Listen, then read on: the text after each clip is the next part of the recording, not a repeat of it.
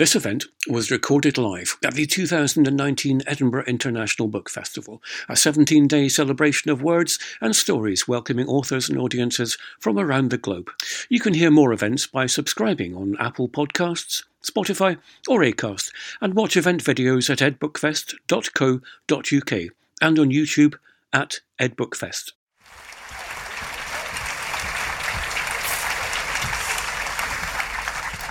Thank you. Oh, what a nice audience. It's lovely. They must like you or something. So, the first thing to say is welcome. Um, the second thing to say is that this event is sponsored by WWF, World Wildlife Fund. Not the wrestling. Good point. Um, more interesting. Actually. And they've got a little stand outside. They would like you to fill in a campaign postcard. And the Scottish director is here. His name is Lang Banks, and he will be in the Garden Bookshop Cafe afterwards if you want to talk to him instead of Matt. Sorry. So, Matt, so happy to have you here. Um, Matt Haig is the number one best selling author of Reasons to Stay Alive, six novels for adults, many books for children many of which have been awarded prizes. He's sold more than 1 million copies of books in the UK, translated to 40 language, languages, and married with two children. I consider that an achievement. So here he is to talk about the sequel to Reasons to Stay Alive. It's called Notes on a Nervous Planet. It's out in paperback now. Um, I want to say welcome first, we should say. Thank you.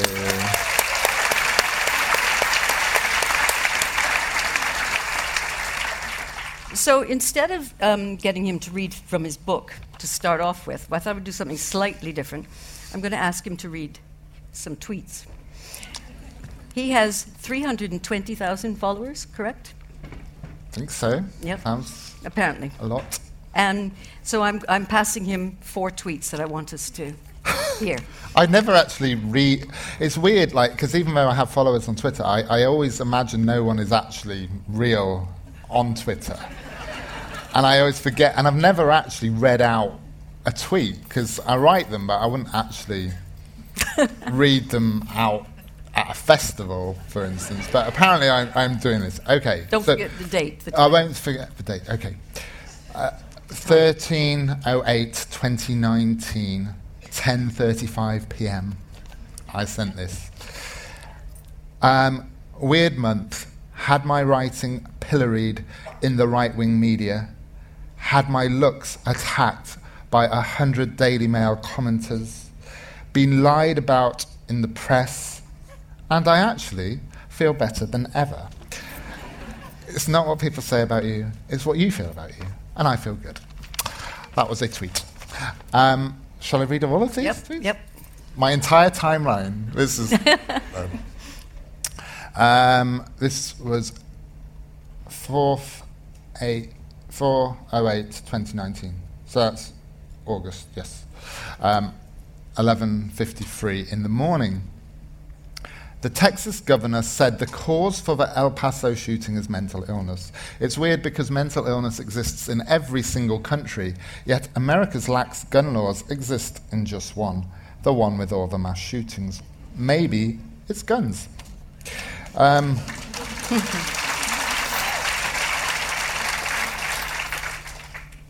uh, 07, 08, 2019, 08.59 in the morning, which will have been before my breakfast, probably. Um, and one of the reasons some men find it hard to seek help is that they feel deep in their soul that they are not meant to. That to seek help is to turn them into a person they have fought their whole life not to be. I tweet a lot about sort of stuff. Um, and then, this, this is an embarrassing one, but I, I, as you suggested, I read it. I will read it. 0308 2019, 6.15 p.m. Her Royal Highness Duchess Meghan called me a force for change, so now I can die happy. I would love to go back in time and tell my young, hopeless, suicidal self about all this magic to stay alive for. Thank you.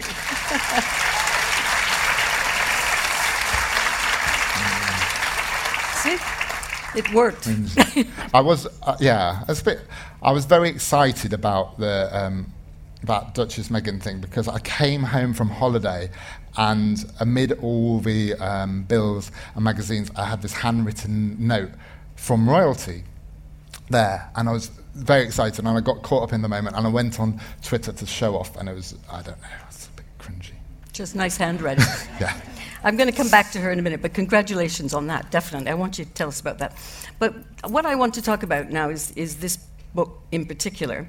It's called Notes on a Nervous Planet, but I think it actually could almost be called How to, Sur- to, How to Survive a Nervous Planet. And one of the things you say in this book is to deeply question the habits of the digital age. Take a break from it. Hmm? Um, you, and you I don't do much of that, do I?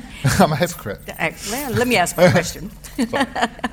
so, what, I, what you in, in this book talk a lot about, among other things too, of course, is that the sort of the Twitter and the social media is this incredible obsessive loop and the terrible things that the, the world is throwing at us at great speed, which is obviously the, the nervous planet. That's what this book is all about. But at the same time, as is proved by your reading of the tweets, it's a brilliant medium for you. And so what, and it's in the same style as a lot of, of, your books too. So what I thought that was, I thought is such an interesting contradiction. Yeah. Um, I have a love-hate relationship with it. It's like I Twitter can social media in general can be the best thing, it can be the worst thing. Um, the tale of two Twitters. Um, it is really, um, yes, that was worthy of a groan.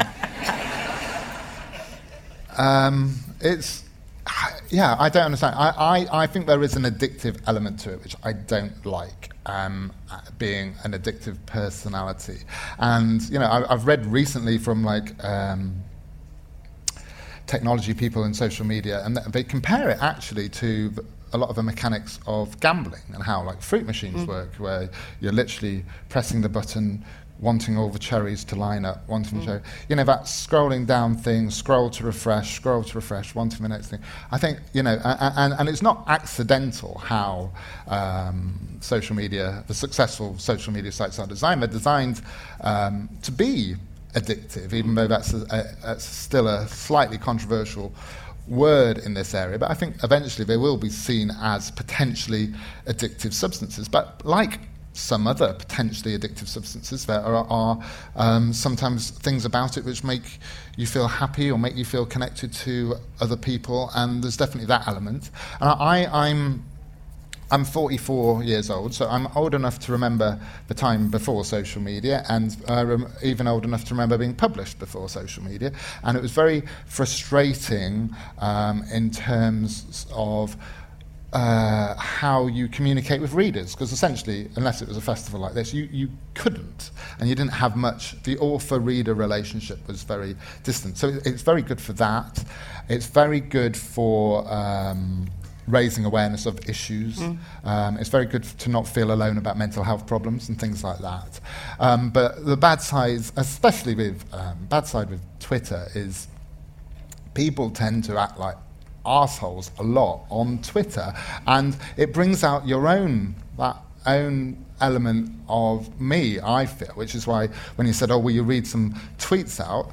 I thought, oh, which, which ones? Because there's some I wouldn't want to. Um, and there's some you regret almost uh, mm. after saying it. So I feel like sometimes being good at Twitter is kind of like a backhanded compliment because it's like just being really good at being annoying. but actually, I would say all of those things, yes, and you, and you talk about those things in the book too. But but also, it's an it's a, not just a good medium for you because you can communicate with people, but it's it's your writing style too, isn't it? Not all of it, of course. Well, I like, you know, I, yeah. I mean, I like, um, I like simplicity. I like being able to translate things. Like it goes back to the mental health thing. Like when I had depression, and I found it literally very hard to articulate anything mm. or to understand anything. And my big quest with my own recovery, to an extent from being suicidal to being not suicidal um, was really a process of learning how to articulate what I was feeling in order to manage what I was feeling. And I, so I'm, you know, I, I did a master's degree. Before I had a breakdown, I did a master's degree at Leeds University. And no disrespect to um, that course, but I sort of learnt to be snobby about simplicity and snobby about things like plot and character and simplicity in storytelling and all of that. And I became quite a typical pretentious young MA student. And then I had a nervous breakdown, and suddenly, after, uh, during the nervous breakdown, all I wanted to read was Winnie the Pooh. And um, stuff that was on my um, bedroom uh, back in Newark on Trent, because I was back living with my parents and my girlfriend Andrea, and it was lots of children's books. And I suddenly started reading all these children's books, and um, I, I relished their simplicity. And simplicity is not the same as ease. It's not easy necessarily to write something that feels pure mm. and simple. You know, it's the easiest thing in the world sometimes to be complicated because life is complicated and you can write down a stream of consciousness, anything, and it'd be super complex. But I, I like the challenge of actually not dumbing down, but being able to sort of translate something as simply as possible. And Twitter, because of its word limit, character limit, it sort of forces you to be mm. succinct. So I like that. Yeah. Yeah, I can see it. It really is your medium. But as you say, it's the flip side is it's like anything really yeah. good. Is, the flip side is the really bad thing too, isn't it? Yeah, and I've had lo- lots of yeah. I, I've had, like loads of people, and I'm definitely not the person who gets most attacked on there. But because I'm I'm the, I'm, the, I'm a very like my fatal flaw is that I'm quite opinionated, but also thin-skinned, mm. which is a, a bad mix for Twitter. Sometimes I think that might be the definition of an author. Yeah. um, so just I want to go back a bit. So the reasons to stay alive, indeed, t- t- tells the story that, that you just talked about right now, which is going through a very serious crisis, and then at the end deciding, well, not the end of the book, but the end of of that period, deciding to live and then to really live. And you came out and, and, told this story, huge success, as I said, millions of copies. That must have taken you by surprise because you suddenly showed yourself to be very vulnerable to the world, a very important book for lots of people. And now you're the champion of mental health. And you know, how does that feel? It sounds a bit scary because, um, yeah, and uh, sometimes like you get called ambassador, ambassador of like, men, like mental health ambassador. And then people say, oh, you can't say that because you're an ambassador of mental health. I said, I never asked to be an ambassador. I don't, you know, I'll take the Ferrero Rocher, but I'm, I'm not, I don't want anything else involved with this ambassadorship. Um, and it's strange because I'm, I'm not a doctor. I was never even in the Samaritans or anything. I'm just a person who had a story. I wanted to tell that story because I wanted to make other people who are going through something similar to feel less alone with that. And yes, I've sort of got some answers in that book, but they're, they're, they're, subjective answers and they're answers for me. And that whole book really is just like a message in a bottle back through time to that person who was literally on a cliff edge and who, uh, literally and metaphorically on a cliff edge, and who uh, woke up every day wanting to die. And I felt there would be no way out of that situation. And the reason I was suicidal wasn't because I had a, a, a, love of death or a death wish in that sense. It was just I had no idea how um, to cope with living. So that's. I, what I had in mind when I was writing Reasons to Stay Alive, and I was in a very different situation in life. I was writing it from that future self, what I didn't believe in when I was 24 years old, to sort of like try and, and break through space time and tell that person or the equivalent of that person that that future exists. So I had a very, very clear idea who my reader was. It was me when mm. I was 24 years old. So it was very nice when you're writing anything to have an idea of mm. who you're writing it for. And do you feel happy to come on stage now? And um, no. Uh, well, um, uh, this is all right actually, because a you're, you're friendly, I think, and, and B I'm talking to you, and it's nice to talk to someone. Because stupidly this year I did a tour. I agreed to do this theatre tour, and I had the option for it to be nice, like. Um, a conversation like this, and, and stupidly I said no. I will do um, it solo because I, have got this thing with my anxiety where, where I'm scared of something, but I sort of want to do it, but I'm very, very scared of it. I think, no, I have to. I literally have to say yes to that mm. because otherwise it will build and build and build and become like a phobia. So I'd been asked, you know, do you want to do it solo? And like there was a tiny little part of me thought, oh, that'd be really cool. And most of me was like, no way, that sounds like an absolute nightmare. Uh, and then I agree, but I, it was like still months in advance, so it was still like this hypothetical concept. And I said, yeah, yeah, I'll do this um, solo theatre tour. And then after I said yes, I started to get more and more nervous about doing it and I was having anxiety dreams about it. I kept on having one about Sam Smith, you know, the pop star, Sam Smith. He was playing at the O2 and he, for some reason he couldn't do it. And for some even wilder reason, he phoned me. And I, have never met Sam Smith and I can't sing. And um, I don't really know any Sam Smith songs. And he, he, said, Would you? Be? So I was there having to be in front of like 20,000 people in my dream um, singing Sam Smith songs. And that's what was my anxiety dream for like every night for about five months, no, three months. And that, that was bad. And also, um, I told my mum that I, I, I, was about to do these events, and she knows because she used to be so worried about me as a kid, but she, she used to force me to um, speech and drama lessons and build my confidence up like that. And she even got me to play um, the Prince in an amateur production of Sleeping Beauty, and my sister was Sleeping Beauty, so I had to kiss my own sister in front of my peer group at a pivotal age in my life, and. Um, what else? Yeah, so public speaking was always a thing for me, but also I think it's also cultural. We have a massive fear in Britain of public speaking. They did a survey in 2013, the largest of its kind, looking at the greatest fears of mm, um, right. the British public. And number one was the fear of losing someone you love. Number two was um, fear of public speaking, which technically is called glossoph- glossophobia. So that's your word for today if you don't know it. Um, fear of public speaking. That came above number three, which was your own actual death. so, public speaking, this is worse than that. so, I want to talk about um, the, the, the phrase mental health because it, it feels to me you know, you've talked about it there actually, that it's, it's quite sort of bandied around these days. And it's obviously good, you know, that we're talking. So we've got Prince Harry and Ruby Wax and Alastair Campbell. And a lot of the comics on the fringe here are being very open about this sort of thing. But I just wondered, I want to ask you if we could just look at that word a bit more, because it feels to me like it's getting a bit shop soiled and used kind of correctly because I well like sh- mental health. Oh yeah. Because I see it's used everything from sort of lack of resilience to serious psychotic illnesses, and, or from people who feel a little bit blue to people who can't feel anything. Mm.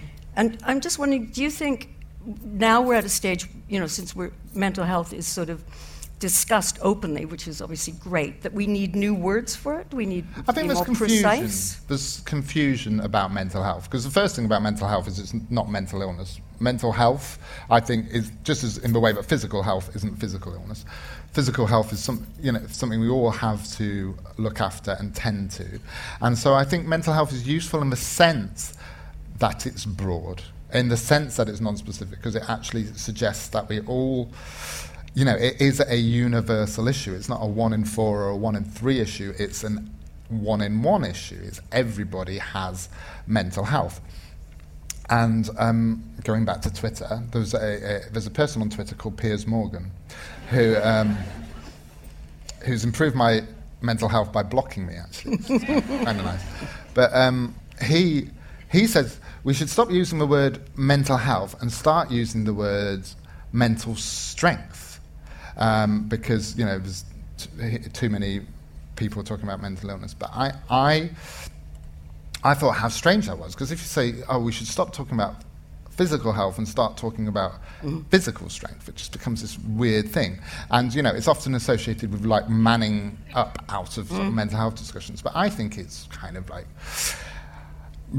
sort of silly. But I mean, we do need more specific words, I think. And I think what's interesting is, is the evolution of language. I don't think any of the terms, any of the labels we've got totally, um, totally fit what it feels like. Like depression in particular, depression for me, um, it never really, it, I don't know why, but that word never summed up what I was feeling. And I think because often the connotations of depression are slowness mm. lethargy, the, the external idea of depression of seeing someone in, in a bed, not being able to get out of bed.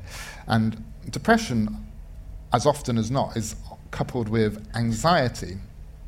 And anxiety is kind of the opposite of that. Anxiety is where everything is fast. So you might look like you're lethargic or slow on the outside, but actually what's going on invisibly inside is very fast. So, so just that alone, you know, just the word depression for me doesn't really sum up depression. And it used to be melancholia, and sometimes mm. I, I, like that a little bit more, mm. but even that's sort of wrong, and it's got. You think of too many sort of romantic poets with that, but um, have you found a word? No, um, Brexit. No. you did say though at one, I, I listened to you talk about that you wanted to say not mental health but just health. Yes, I think so because I think ultimately in utopia, which we're obviously heading towards, uh, I can feel it. Um, well, we're in Scotland. we're in Scotland. Yeah. Um, I feel that um, there won't be that brick wall we have between mental health and physical health. Because when, when I was ill, actually, when I first had my breakdown, literally first having that first panic attack, it felt like something very, very physical, physical yeah. was happening. And there was literal sensations fluttering in my skull. You could la- literally see parts of my body just like fluttering and shaking and quivering. And it was physical. And I don't need, even if you think mental health is just your brain, is your brain not physical? You know, I don't understand why mental health is over here and physical health is over here. I know the history of it and the Bible and Descartes and everything else where we, we have this sort of separation of mind and body. But it doesn't make any sense, and I don't think it's helpful in terms of stigma. Mm. I think if we, you know, because. Uh, you know, famously, men, for instance, are very bad at going to the doctor about mental health, but less bad if they've got like chest pain or something like that. And you know, a lot of people, men and women, feel very uncomfortable talking about um, mental stuff and emotions and feelings. But if it was seen that that is as physical as anything else, mm. then it would become easier to talk about. There'd be less stigma. Um, the solutions would be more likely to come. Um, because I don't get the line. You know, it, physical illness has mental effects. You can hallucinate with flu, a high fever. You can hallucinate. You can be, feel lethargic because of uh, any physical condition. So yeah, I don't get the difference. So bit of a waffly answer. So. I showed you this. Um, there's a very good um, essay by Virginia Woolf. Sorry about all that banging. Um, and sorry. Okay, thank you. There's a very good illness. Um, it's called On Illness by Virginia Woolf, and it, it, it, interesting, she's talking about physical illness, but of course, since we know so much about Virginia Woolf, you cannot help but read through it and think. But she has this one thing that I showed yeah, yeah, you, yeah, which is there, there is, let us confess, and illness is the great confessional, a childish outspokenness in illness. Things are said, truths are blurted out, which is the cautious respectability of that health conceals. And I, I want to ask you about that. Is, do you find like a lot, there have, you know, we have a real history too of artists, don't we? Virginia yeah. Woolf, Sylvia, Sylvia Plath, Dylan Thomas, Anne Sexton, and now Ruby Wax, Stephen Fry, who have, through illness, have found their art. Yeah, I mean, uh, it's interesting because it, you have to be sort of delicate when talking about this. Because yes. I definitely think there is a connection. Certainly, like with my work, I feel like so, not so much depression. I find that depression can be just kind of useless, and you feel useless, and it's just, and it does make you tired a lot of the time, and it is quite an unproductive state. But I feel like, and I, with me, I can only speak subjectively about this. I know everyone's different, but with me, like anxiety, panic attacks, that sort of stuff, that was a constant state of your imagination being switched on. Not switched on in a good way, mm. but you were catastrophizing, you were imagining all kinds of events that weren't going to happen. You were constantly questioning everything, mm. um, you know, every sound, every, everything. Um, you were thinking worst case scenarios and, and constant, constant, constant exhaustion. So I, I think there is some link there. And what was helpful for me about writing and certainly writing fiction, which yes, is and you talk about being saved by stories. You know, that was the first kind of writing I did. Um, it was a way to sort of channel that same energy. So it, it was existing in a similar part of me. I mean, I'll say all that with the caveat that I do think um, it's it's kind of unhelpful to, you know, there's this whole cliche of. Mm tortured artist, mm. tortured rock star, tortured poet, whether it's uh, that you have to suffer to yeah to whether, it, whether it's Shelley or right. Kurt Cobain or yeah. whatever it is is this idea this is romantic idea and it was an idea that I had very much in my head when I was um, 24 years old because even though it wasn't that long ago you know two decades isn't that long I think in terms of mental health it has been quite long because mm. 20 years ago there weren't there wasn't a massive list of famous people you, you could, not living famous people, mm. who were that That's open right. about their mental health problems. So, who I had in my mind was Hemingway, Plath, Kurt Cobain, people who died yeah. from having depression. And when you're in a state of depression anyway, and you're catastrophizing anyway, mm. um, it is incredibly easy and dangerous to believe that that is going to be your trajectory. Mm. And if you're feeling like, as I was, this pretentious 24 year old MA student who was writing bad poetry, um, you, you, feel that that's my destiny. I'm one of the sensitive ones, and this is how, what's going to happen mm. to me, and I'm going to die, and all of this. And because there wasn't that much public conversation, and I feel like that's a really dangerous thought. There's a, a quote by uh, David Foster Wallace who said something like, The most dangerous feeling he ever had in terms of his mind and depression, and obviously he ended up taking his own life at 44, which was my age, which used to curse me. I used to think, oh, yeah, like, like oh, it's just young people who, who, who, who, who took their own life. Oh, no, but David Foster Wallace was 44. And now I'm 44, and I'm pretty sure I'm not going to take my life when I'm 44, so I'm going to get past that. Anyway, David Foster Wallace, um, he said something about the most dangerous thing was, for him, was when he thought he was special. When he mm. thought like it was like a, a, gift, like some weird thing in his head. And I, I think it's not only a bit pretentious, but it is also actually dangerous to start thinking like that. Yeah, but like anything, and like lots of physical experiences and lots of physical health experiences, or like having a car crash, or like grief, or like any intense experience that happens to you, yes, you can use it. You can use it as fuel, and creativity helps. And there's lots of sort of uh, very official courses where people get people to um, write poetry about what they've gone through, act out plays and stuff. And I, I'm a great believer in the arts as helping with that. But I don't think it. I, I, I'm resistant to thinking it marks you as this sort of special, tragic, slash mm. gifted, dark person. I think you're right. I think that's not a good place to go. I think you should tell us about Meghan Markle.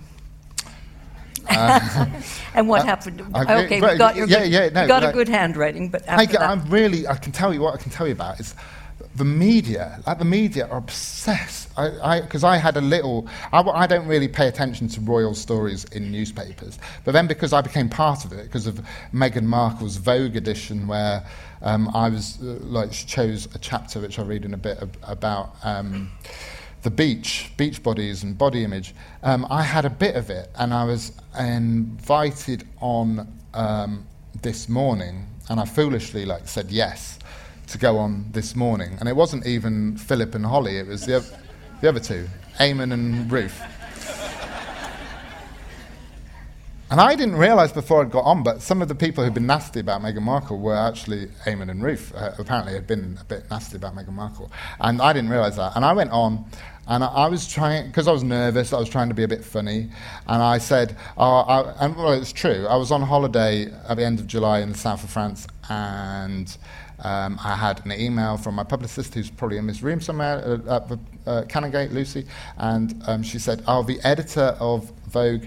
Um, would like uh, is including your extract in the new magazine and would like to speak to you about it. And I thought that's a bit weird, like a magazine editor um, wanting to speak to me. And then I realised that after the event, that Meghan Markle had been phoning everyone via Edward Enninful, the mm-hmm. editor of Vogue, um, to thank them uh, for being included in this edition. I didn't know that. I felt I was just ignoring a work phone call with a magazine editor going in a swimming pool. So I joked, my stupid way, on national television that I ghosted Meghan Markle, which is it's not even right use of the word ghosted. And also, it was just like declining a call. I didn't know anything about Meghan Markle doing this edition. And then, like the Daily Mail, Daily Express, The Sun, it was this author or mental health ambassador um, ghosts Meghan Markle just because they want some sort of negative story. you- and I spent the whole interview defending Meghan Markle, being nice about her, saying about all this press attention. And I thought, oh, ju- you, it doesn't matter what, you know, they have a narrative that they um, want, and the press are going for it. And I just can't believe it. I mean, whatever you think about royal family, I feel like the causes they get behind, climate change, mental health, body image, they're good causes. The royal family are meant to be doing good causes. The idea of making, I hate it when people say mental health is a political cause or climate change is a political cause. Is science, is gravity a political cause? You know, Do you want to read it? uh, okay. um, yeah, I'll read it. And I'll, I'll say that, firstly, it's not a poem because everyone uh, has called it a poem. And the Daily Express said it's the worst poem that's ever been written. So here is the worst poem that's ever uh, it's definitely not a poem, and it was me, like, because of the body image, all that "Are you beach body ready?" stuff, like you see. Like even men, uh, I know it's traditionally like women, it's been aimed at women all this time, but even men now, you know, there's all these adverts and internet stuff about having to have abs for the beach and all this ridiculous stuff. So I was just trying to do a bit of like copywriting from an advertising perspective. If it was the beach writing it, but it's not a poem, so I just want to say that in case I doubt there's that many Daily Express readers in the audience, but just in case. Hello, I am the beach. I am created by waves and currents. I am made of eroded rocks. I exist next to the sea. I've been around for millions of years. I was around at the dawn of life itself. And I have to tell you something. I don't care about your body. I am a beach. I literally don't give a fuck. I am entirely indifferent to your body mass index. I'm not impressed your abdominal muscles are visible to the naked eye. I'm oblivious. You are one of 200,000 generations of human beings. I've seen them all. I will see all the generations that come after you, too. It won't be as many, I'm sorry. I hear the whispers the sea tells me. The sea hates you. The poisoners, that's what it calls you. A bit melodramatic, I know, but that's the sea for you. All drama. And I have to tell you something else. Even the other people on the beach don't care about your body. They don't. They are staring at the sea, or they are obsessed with their own appearance. And if they are thinking about you, why do you care? Why do you humans worry so much about a stranger's opinion? Why don't you do what I do? Let it wash all over you. Allow yourself to just be as you are. Just be, just beach.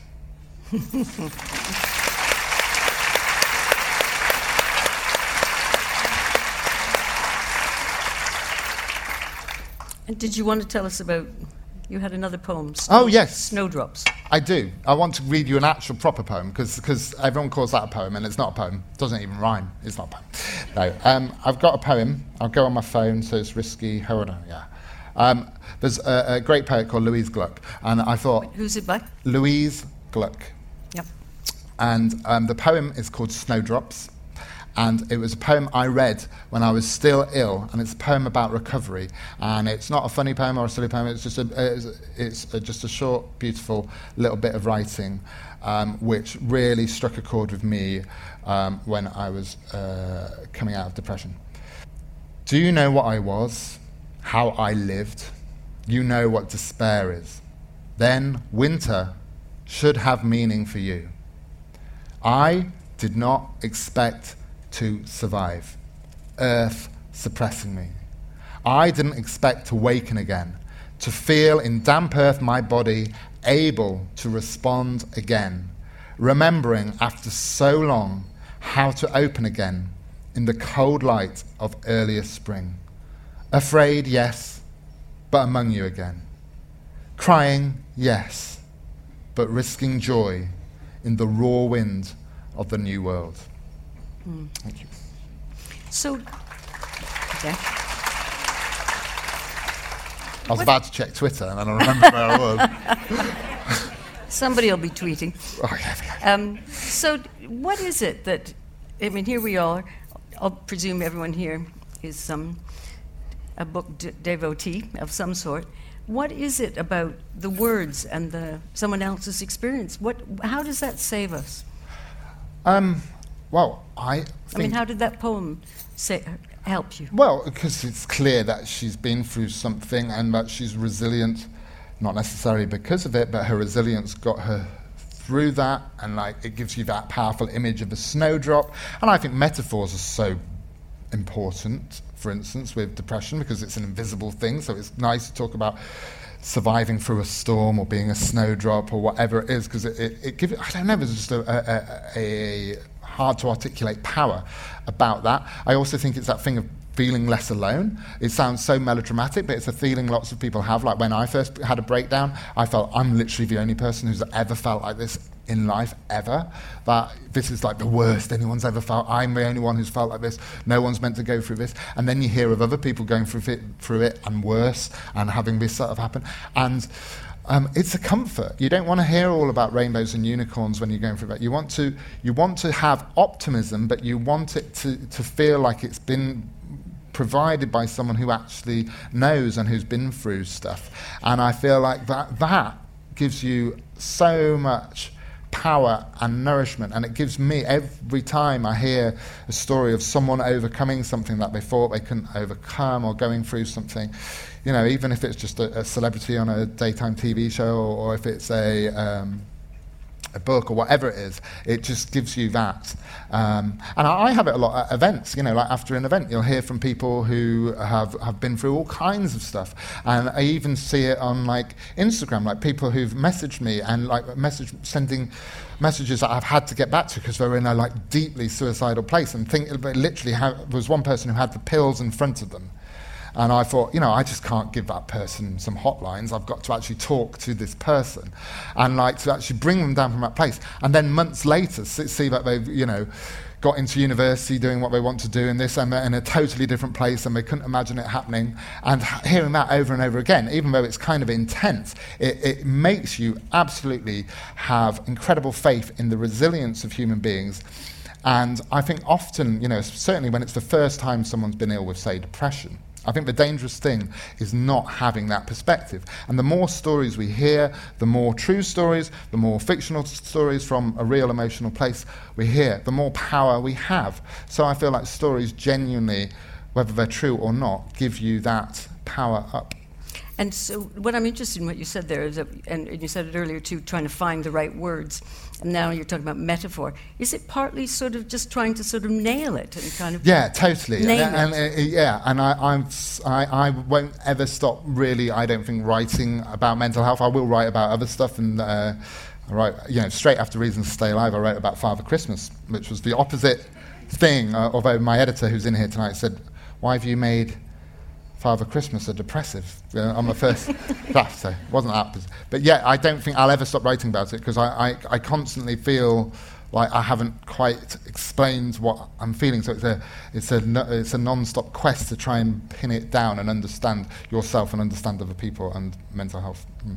I thought you wrote about, um, especially in um, the first book, Reasons to Stay Alive. I, I found I could really understand that incredible loop that you you were getting on from the anxiety to depression. I thought you wrote about yeah. that extremely well. Yeah, that pendulum feeling, yes. But I, yeah, it's still, it's still, you know, I still feel like you're getting a little bit deeper, but to get to the heart of it, I feel like it's a never-ending quest. Yes, and I don't know, I don't know um, if I ever will truly understand myself. But I'm, I, have learned to enjoy the process. And one thing I, I've learned as well is to stop I used, what used to be dangerous for me was believing I would be better. I'd often feel like, mm. oh, I'm better. Yeah, and better I to me, to it was very binary. It was either like you were ill or you were well. And so I, would stop feeling as ill and I'd think, oh, so I'm well. And then, like, 24 hours later, I'd have a palpitation, and it'd just be a little thing. But then I'd think, oh, so I'm not well so I must be ill. And then it started to spiral and spiral and spiral and think, oh, I'm back to square one, this, that, and the other. And so it was quite dangerous to believe in, for me, being 100% better. And my recovery, I think, really was about accepting um, mental states that I hadn't accepted before. And so I'd get depressed about having depression. It was very sort of like a postmodern meta illness where you're it's self-referential. So you'd get anxious about anxiety. You'd have panic attacks about panic attacks, and so you're constantly in this loop on this hamster wheel, and it's incredibly hard to hack into your brain and get out of that. And you have to reach a point where you of acceptance of like, okay, I'm not better. There's not going to be one thing I can do that will instantly make me better in like a minute. That's just not going to happen. There's going to be a little path of rising where I'll still feel ill and I've just got to accept it. And so I'm still on that path. And yet I've known far more happiness this side of um, being ill than I ever did before. And I'm even like grateful that I got ill because I wouldn't have become the person I am now. Like I feel like I am literally a different person to who mm. I was when I was 24. The, and I want to ask you one more question, and then I'm going to open it to the, to the audience. Oh, no, we're going to have a tiny reading from you, too. Um, one of the, I would say, the heroes in, in this book is Andrea. Yes. She's his here. wife. She's here. um, and your parents, obviously, too. And I, I, suppose one, and there's probably a lot of people in this room who are either caring or, or aware of people who, around them who need care. And I'd, I'd like you to just tell us a little bit more what other people can do to help. Um, yeah, Andrea, I obviously mention her a lot in um, Reasons to Alive. Um, I think people really struggle with what, what they can do for people because, in a way, they're essentially limited because you to recover it kind of needs if someone really doesn't want to re- doesn't want to help themselves it's incredibly hard to know what to do i feel like andrea helped definitely save my life and i feel like what she did she had no training she had no uh, you know direct she was very young too at the time she was young 24 we were we'd been together for five years since teenagers technically but so it was a long, solid relationship for that age. Mm. Felt like, you know, a married couple in that sense. And that gave me, our closeness gave me freedom, and her, you know, as a person, gave me the freedom to say what I was feeling like. And I was sometimes frightened of saying it myself. I was mm. stigmatizing myself. I thought, who am I? What is this person? And so having that freedom of someone where you don't have to wear a mask, you don't have to disguise your own self, you can actually just talk to them was great. And um, it gave me that valve, which I didn't always have, to be perfectly honest. I didn't even have it with my parents sometimes because I didn't want, I didn't want to bring, you know, they clearly had their own lives going on and their own stresses. It was only really at a certain point Andrea I had as a person, and it was a burden on her. And I have so I have a lot of guilt about that period for her because like her mid 20s were basically she had a, a boyfriend who before I came ill you know we, we'd argue because like I wanted to stay out I wanted to stay carrying on drinking we were in a Ibiza and I was like young and just hedonistic and wanting to party all the time and then she went from that boyfriend to this boyfriend who couldn't walk to the corner shop mm. on their own so I have a lot of guilt about that transition and how much, you know, I had separation anxiety, how much I needed to be with her. So I was a drain on her resources, and I, I, I you know, I, I, um, I still have issues with that. But yeah, it, it, it helped keep me alive to have somebody I could talk to. It wouldn't necessarily, in a, another person's case, it wouldn't necessarily have to be a partner. It could be a friend. It could be a parent. It could be a sibling or whatever. Um, it could even be a doctor or a therapist. But, you know, I was very lucky that I had that mm. escape route talk. And she was also the person who got me into writing because she said, write down mm. what you're feeling like now. Because there was a point there, like with depression, anxiety, I literally felt like I couldn't move my tongue. I, I, didn't have the words in my head. Everything was a jumble. But she gave me a pen and she said, write down what you're feeling. And so I started writing down what I was feeling. And it was like the lyrics to the very worst heavy metal song ever written but it helped alleviate things and externalize things. Mm. Read us a tiny bit more and then we'll open the, to the questions. You unplugged. Life can sometimes feel like an overproduced song with a cacophony of a hundred instruments playing all at once. Sometimes the song sounds better stripped back to just a guitar and a voice. Sometimes, when a song has too much happening, it's hard to hear the song at all. And like that overcrowded song, we too can feel a bit lost. Our natural selves haven't changed in tens of thousands of years, and we should remember that with every new app or smartphone or social media platform or nuclear weapon we design. We should remember the song of being human to think of the air when we feel stuck underwater, to find some calm amid an age of saturated marketing and breaking news and the million daily jolts of the internet, to be unafraid of being afraid, to be our own brilliant, true, beautiful, fragile, flawed, imperfect, animal, aging, wonderful selves, trapped in time and space, made free by our ability to stop at any moment and find something a song, a sunbeam, a conversation, a piece of pretty graffiti, and feel the sheer improbable wonder of being alive. Thank you.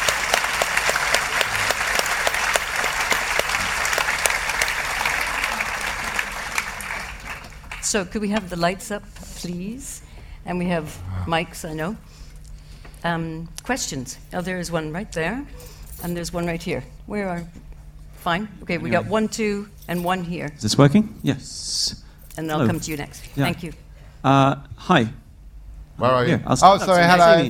Hello. Yeah. Hi. Um, my name is Robert. Um, like you, I was very depressed when I was 25, um, and a lot of things that I've I was depressed about then and have only got worse. Uh, climate change, for instance, you can probably see I've got an Extinction Rebellion patch on my jacket mm-hmm. Um, because one of the things I've found is that um, it's actually sometimes it's not your problem. Sometimes it is actually something that's out there in the world that is causing your problem, and that the best way to deal with is to do something about it yep. with other people. Um, so, how would you feel about that? Yeah, I mean, I, it's interesting for me because like two things are sort of separate and sort of related. I mean, for me personally, it sounds really strange and almost twisted, but like sometimes when I have an external thing to worry about, and climate change definitely is top of that list, um, and it should be t- towards the top of pretty much everyone's list. Um, I I don't feel depressed in the sort of clinical sense. I feel depressed in the oh my god, that is horrendous, and we should do things about it. And um, you know, working out exactly what we do about it. That's a collective effort, and it's a divisive effort, and we're still sort of working it out. Um, but yeah, so like for instance, like when I, I when I lived in York, um, we lived by the river, and our house was um, increasingly prone to flooding, and that this was a climate change related thing uh, uh, in York. The river floods much more than it used to. Um, yet, when our house literally flooded, um, I, I, was heading towards depression, and then my house flooded, and then my depression um, lifted because I had something external to worry about. And I think it's not, it's not that, obviously, disaster and catastrophe doesn't cheer you up. But I feel like having something where you actually feel like you, you, you have to, you have to do something about, for me, is, is, is almost um, therapeutic. And I feel like, you know, it's probably a, a, a, a, great, great time for me to have depression because there's so, so many things that I could divert my own inner turmoil in, in terms of external turmoil. But I feel like definitely, I mean, climate change is something that I'm constantly alarmed at how little. I know it feels to people that we're having loads of coverage about climate change, but I personally don't think, I feel like we're having.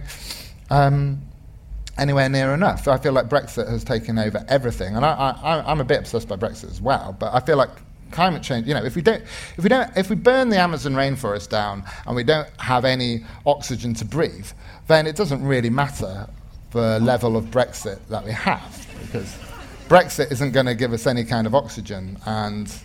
You know, we're chopping down trees. So I, I, I am obsessed with it, I, but I differ to you in the sense that weirdly, I, I kind of like having any kind of external focus, even if it's a catastrophic one, to divert from inner stuff. Right, that's how we're going to save the world. it's going to be. yes, back there. Hi. Hello, can you hear me? Uh, so, a fanboy moment and a question. Oh, where are you? Where, where, hi. So, hi. hello. Um, yes, I'm sure there's quite a number of us follow you on Twitter and have done for a long time, and we're here. Um, I had a really tough time a few years ago with anxiety and depression, and your writing helped get me through it. So thank you. Um, the closing passage of How to Stay Alive is something that brings me to tears every time I read it. Um, so the question is, when are they making it into a movie, Matt? What, which, which reasons to stay alive or how to stop time? No, sorry, How to Stop Time. How to stop time? I don't know. Um, they Benedict Cumberbatch bought the film rights uh, two years ago. I'm not not allowed to say too much, but I, they, they they had a screenwriter. They didn't like the script that that screenwriter did. They've now got a screenwriter writing another script. Depends how good that screenwriter script is, whether it gets made.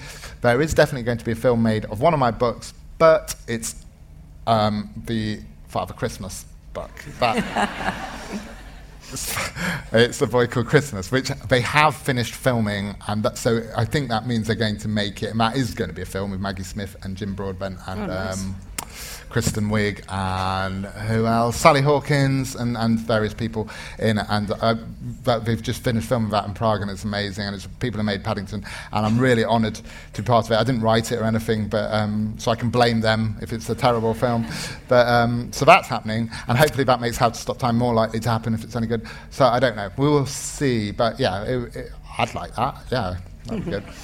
Okay, I've got you. I'm just going to line up two more people. Can you? There's someone here, and back there. Okay, yes, go. Hi, hi Matt. My name's uh, Hamish. Oh, sorry, I'm really Right rubbish here, at finding on- people. on the oh, front hello, row. you're there. Hello, I'm Hamish. Um, not that I'm stalking you, but I came to see your gig back at the Queen's Hall a few months ago. And Oh, yes. I thought you were excellent. Thank you. Uh, I, I was reusing some of my lame jokes. Don't worry tonight. about I laughed Yeah. again. um, I was unwell last year. I had to take six months off my work, and then much, much better. And your writings helped me a lot. Um, a question I've had through that time, which I've tried to answer myself, and I'd appreciate your your words on it, is to what extent do you think happiness is a choice? Nice question. Ah, I, um, I, I, I don't think it's a simple choice. I, I, I- I don't. I think what part of the problem is nowadays we almost expect happiness as like the d- default setting, which it definitely isn't. Um, and I don't think we're, you know, evolutionary psych- psychologists talk about this a lot. How we're not actually designed for happiness necessarily. So I, I feel like happiness as a name is probably dangerous in itself. I feel like, you know, and certainly w- when I was depressed, I wasn't really thinking about happiness much. I just wanted to be inverted commas normal or neutral. I just wanted to feel an absence of pain. You know, if your if your leg's on fire, you're not thinking, "Ah, I really wish I was on holiday now, having a happy time." You just want your leg to stop being on fire. And so when I was like depressed, I just wanted an absence of depression. And um, but I feel like I feel like there are I feel like there's choices in how we react to things. So I don't feel like depression is a choice. Obviously, I don't feel like happiness is a choice. Obviously, but I feel like. Um, we, what we do have control over is our response to things, which we can work on. For instance, I, I still have anxiety. I have anxiety right now, but whereas 10 years ago, I'd have pretended I had the norovirus and I wouldn't have turned up today, I now turn up and I manage the anxiety and I enjoy myself and I'm pleased with myself when I do it and meet, hopefully meet lots of you people afterwards. Um, but so there's choices in how we react to things. I don't think we found the perfect magic button um, for happiness. Um, it, I, I thought I had it last night after I had three Bloody Marys, and then I discovered this morning didn't have it. Um, so, There's a question here. Hello, I'm right here. hello.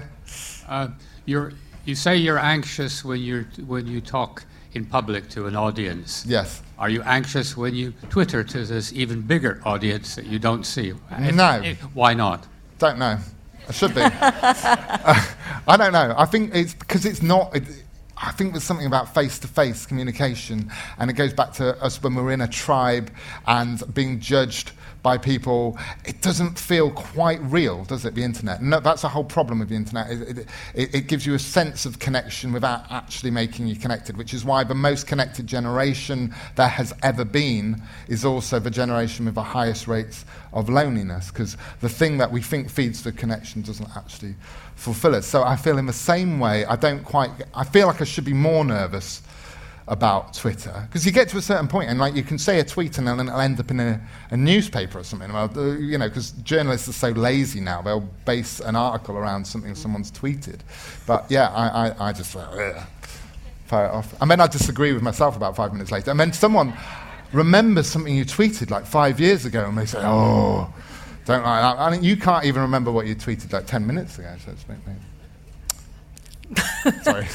I know. I've, I, there's one part. This is why I'm liking Oh, Andrea we've so got much. someone over here. This- let me just tell you this. In one part in Oh, the sorry. book, Andrea goes by the, the, and you're on the computer, and Andrea goes by and says, "Matt, you know that makes you feel ill. Come, Yeah. come to bed." Yes, I know, I know. he says it, and doesn't. Yes, go ahead. Yes, I wanted to ask you. Uh, you said your your parents helped you and Andrea helped you. So, is there anything that they did in particular uh, that helped you when you were in a very bad place? And also, I wanted to ask you, since you got um, your anxiety and all that when you were in your twenties, there wasn't social media and all that. Why do you think there was a lot anxiety levels in people have grown so much. Okay. Um, so, so first part, I kind of answered earlier about you know just, just literally listening being a prime thing. You know, listening. I think one of the reasons why therapy um, is has the same success rates now as Prozac is because l- that process of just listening to someone. Them externalizing it. Sometimes they don't necessarily want a magic answer. They'd love it if it existed, but they know it doesn't exist. They just want someone to listen and look supportive and sympathetic. Um, the second part of anxiety rates rising, you know, it's a contentious issue again because some people say, oh, anxiety rates aren't really rising because we've always had the same amounts of anxiety and depression. We're just talking about it more. It's becoming less stigmatized. I disagree with that. I think anxiety rates are rising because if you break down the figures, actually, some things are rising much faster than others. And the things that are ri- rising the fastest are actually stuff that still have a massive amount of stigma attached to them. So, for instance, um, self harm, eating disorders, um, borderline personality disorder. The things that are rising are still massively stigmatized. And we know already that. Um, depression and mental, a lot of mental illness, it, like physical illness, is cultural.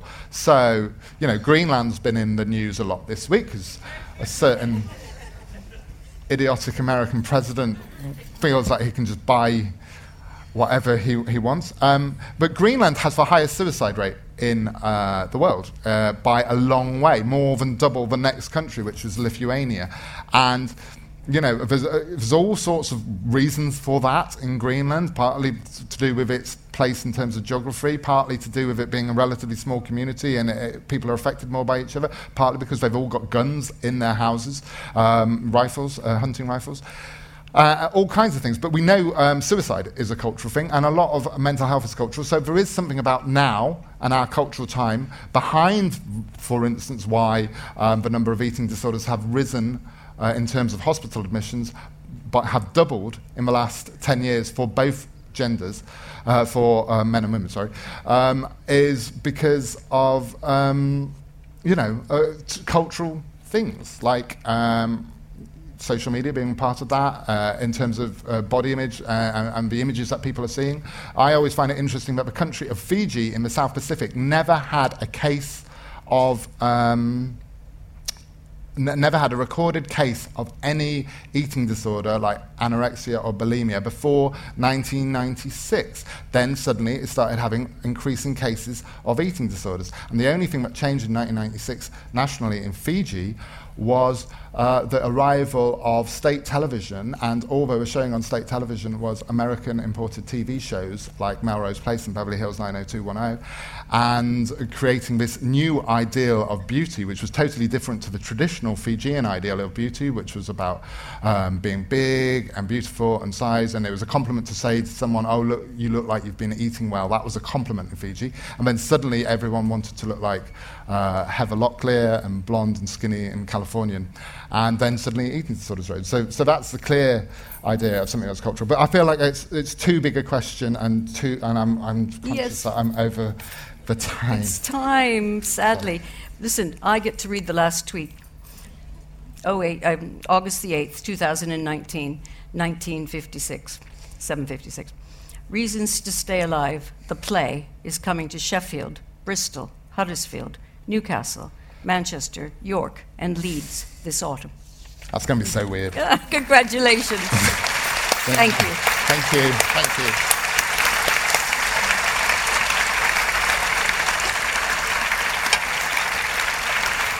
That's you. So we're we're heading to the book tent right here. Hope to see you there. Thank you. Thank you. Thank you for listening. Find out more about the Book Festival at edbookfest.co.uk and keep up to date on events, booking information, and more by following us on Facebook, Twitter, and Instagram. Just search at EdBookFest. The Edinburgh International Book Festival takes place every August in Charlotte Square Gardens.